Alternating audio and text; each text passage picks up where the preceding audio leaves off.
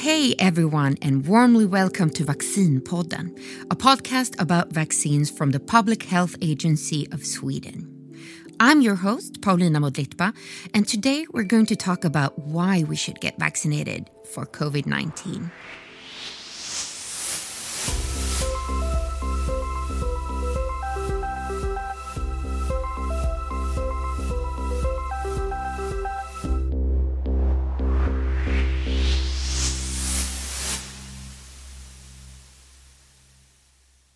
Swedes are statistically very positive and open to getting the COVID 19 vaccine.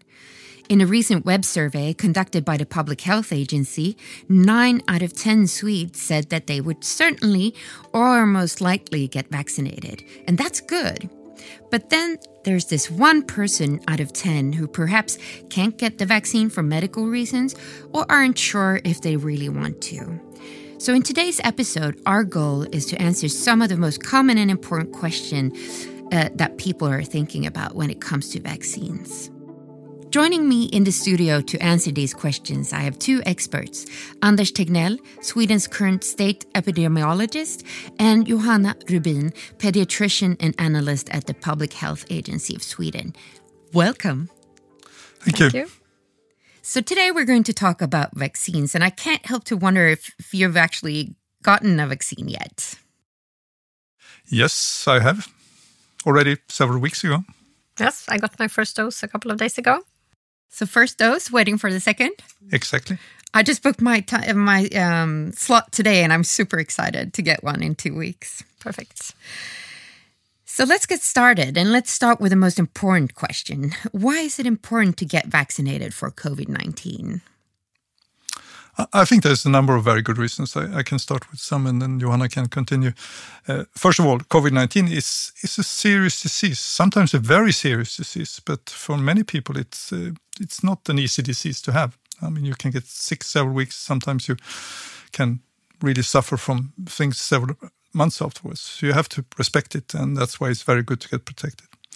But also, of course, we are in the middle of a pandemic, and we really want to stop that pandemic. So, uh, and the best way we know of doing that is actually to get as many people vaccinated as quickly as possible. Yes, and the vaccine is not only protecting yourself but also protecting others. Uh, so your your family and and your older relatives, for example. And also we have to remember that COVID, as COVID is a new disease, we have no specific cure for the disease, even if healthcare is uh, really good at treating it in different ways now. Uh, so, vaccine is the prevention of this disease without a cure. The pandemic started in Sweden in February last year. So, if I'm doing my math right, the vaccine took only about 10 months to produce and test, while other vaccines often take years to produce. What made it possible to get the COVID 19 vaccine ready for wide use in such a short time? I think we're mainly talking about resources, since so many countries really understood that the best and the, probably the only way to stop this pandemic uh, effectively is to get a good vaccine in place. There were there were a lot of resources available, and that meant that uh, pharmaceutical companies could do several things in parallel, while usually they do one at a time uh, because there's not enough resources to do in parallel. So now they could develop the vaccines, they could test the vaccines, and they could build the factories that produce the vaccines all at one time. So they did it everything they normally do, uh, but they did it so much faster. Yes, and also since they had these large resources, they could also do these large trials. So there is no uh, compromise with the, the security um, tests and so on. There are large trials done and they are um, scrutinized and uh, uh, looked at by the authorities in the same way as they usually do with vaccines. So the fact that, that it only took 10, 11 months doesn't at all mean that the quality of the vaccine is, is worse than other vaccines. No, the safety level is at least at the same level as other vaccines. Uh, and the quality is even higher than many of the vaccines we have today. Uh, they are give a really, really high level of protection, uh, much higher than some of the vaccines we are used to using. And from a macro perspective, looking at this, what does it mean for the world and for Sweden that we're able to to get vaccines so quickly? And and what would it look like? What would the world look like if we actually had to um, wait for another two, three years before we could vaccinate people broadly? Yeah, first of all, a lot of the restrictions we have in place would have to be stay in place, and that has, of course, large consequences. Children suffering because they can't go to school in a normal way, and business suffering, people getting out of work, and all of those kind of things. Those things would have to be in place much longer, and most likely would have had to suffer at least another wave of disease in Europe the next winter uh, if there wasn't a vaccine that could stop it. So, even when vaccines and medicines are properly tested and super safe, there are, of course, side effects. Uh, what side effects have we seen broadly when it comes to the COVID vaccines that are being used now?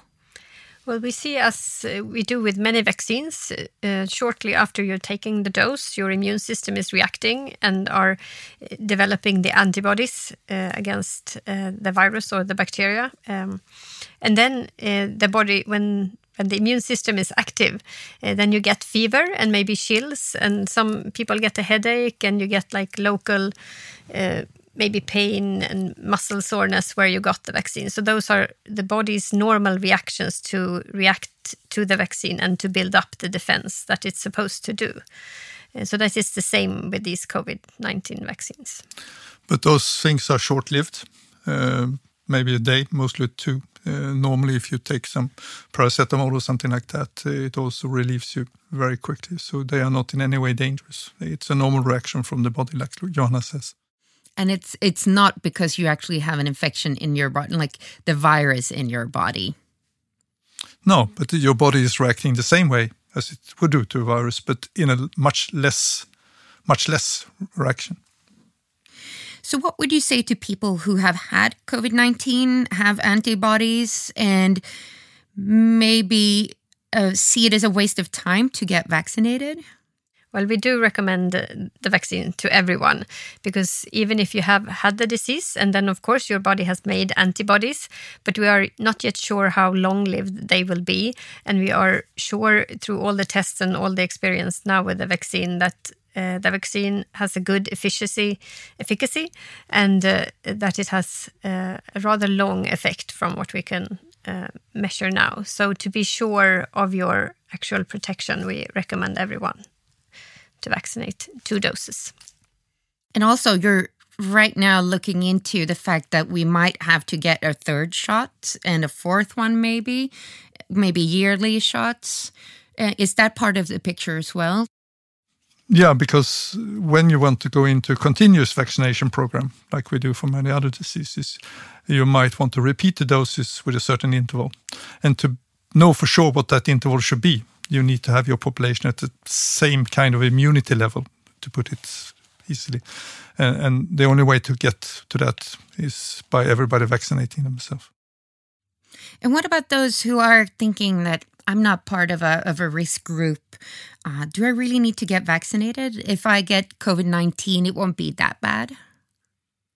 Well, then we have to look at how we define the risk groups because we call it risk groups, and then you have a high uh, risk of severe COVID 19 and death. And that's a group you don't want to be in. So, even for us who are in the other groups of people and of a younger age, there are still severe cases, of course. It's not only those. Um, over 70 or 80 that has been in the intensive care wards, but also younger people. So there's absolutely an indication for even younger persons and person not um, belonging to risk groups. And then also with uh, with uh, vaccination, we have seen now in the newer studies that it's we have data on that it reduces the risk of transmission, the, transmitting the virus. So you're also protecting uh, the ones around you. And that was something that we just assumed maybe from the beginning, but now we have seen this for a fact. There are a few documented cases where people actually have gotten COVID 19 even after they got two doses of the vaccine. How is that even possible? Vaccines are, are very efficient, very safe, and this is an extremely efficient vaccine, and maybe 95, 96% of everybody gets a really good protection. But those last three, four, five percent, there is a few people who don't get it. And when you have such a big spread of the disease, like we have in Sweden right now, of course, those people are likely to encounter the, the virus now and then. And, and, then they will, of course, unfortunately get sick. But still, uh, to stop the pandemic, uh, it's still worth it because if we can get 95% of the people protected, that would stop the spread in, in our society.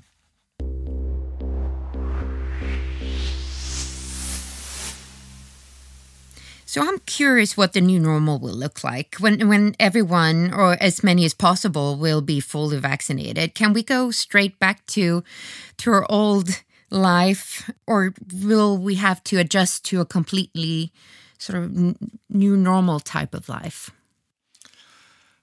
I think right now, while we have such a big spread, uh, there is, and still quite a lot of people around us who are not protected yet. Uh, we still need to have a society that there is not a lot of crowding, not a lot of people gathering in, in big groups together. Uh, so for now, uh, even if you're vaccinated, you need to follow those advice that we are giving. I think in the long term, when the vaccine has helped us to to minimize the transmission and we probably see almost no cases, then maybe once again we can go back to being a bit closer together than we. But maybe not all the way. We'll see. So, looking at the greater picture is actually starting to look really good. Uh, the last few weeks here in May 2021, the spread of COVID 19 has decreased quite a bit. Yeah, that's true. Even if we have some data problem right now and we're a little bit unsure, but uh, the trend is very clear. Uh, the number of cases are falling rapidly, and we are, of course, very happy about that. That's great. Uh, but isn't there a risk that people uh, who are looking at these numbers think that, okay, this is starting to look good. I don't have to get vaccinated then? Well, Yes, maybe there is a risk for that, but we're trying to communicate that we are not there yet. We are not back to normal. We're far from back to normal, actually. We still have a lot of people who are ill and in the intensive care wards, and we still have people dying from COVID 19. So we have to um, stick with the recommendations and we have to continue to get immunized since it is the vaccine and the higher degree of immunization that will. Um, that will make the um, the spread go down even further. So we still have to go on a little bit further to get where we want to be. Good point. And so to wrap up, if there are people listening to this podcast who are still feeling a bit unsure about getting the vaccine, um, what do you want to say to them?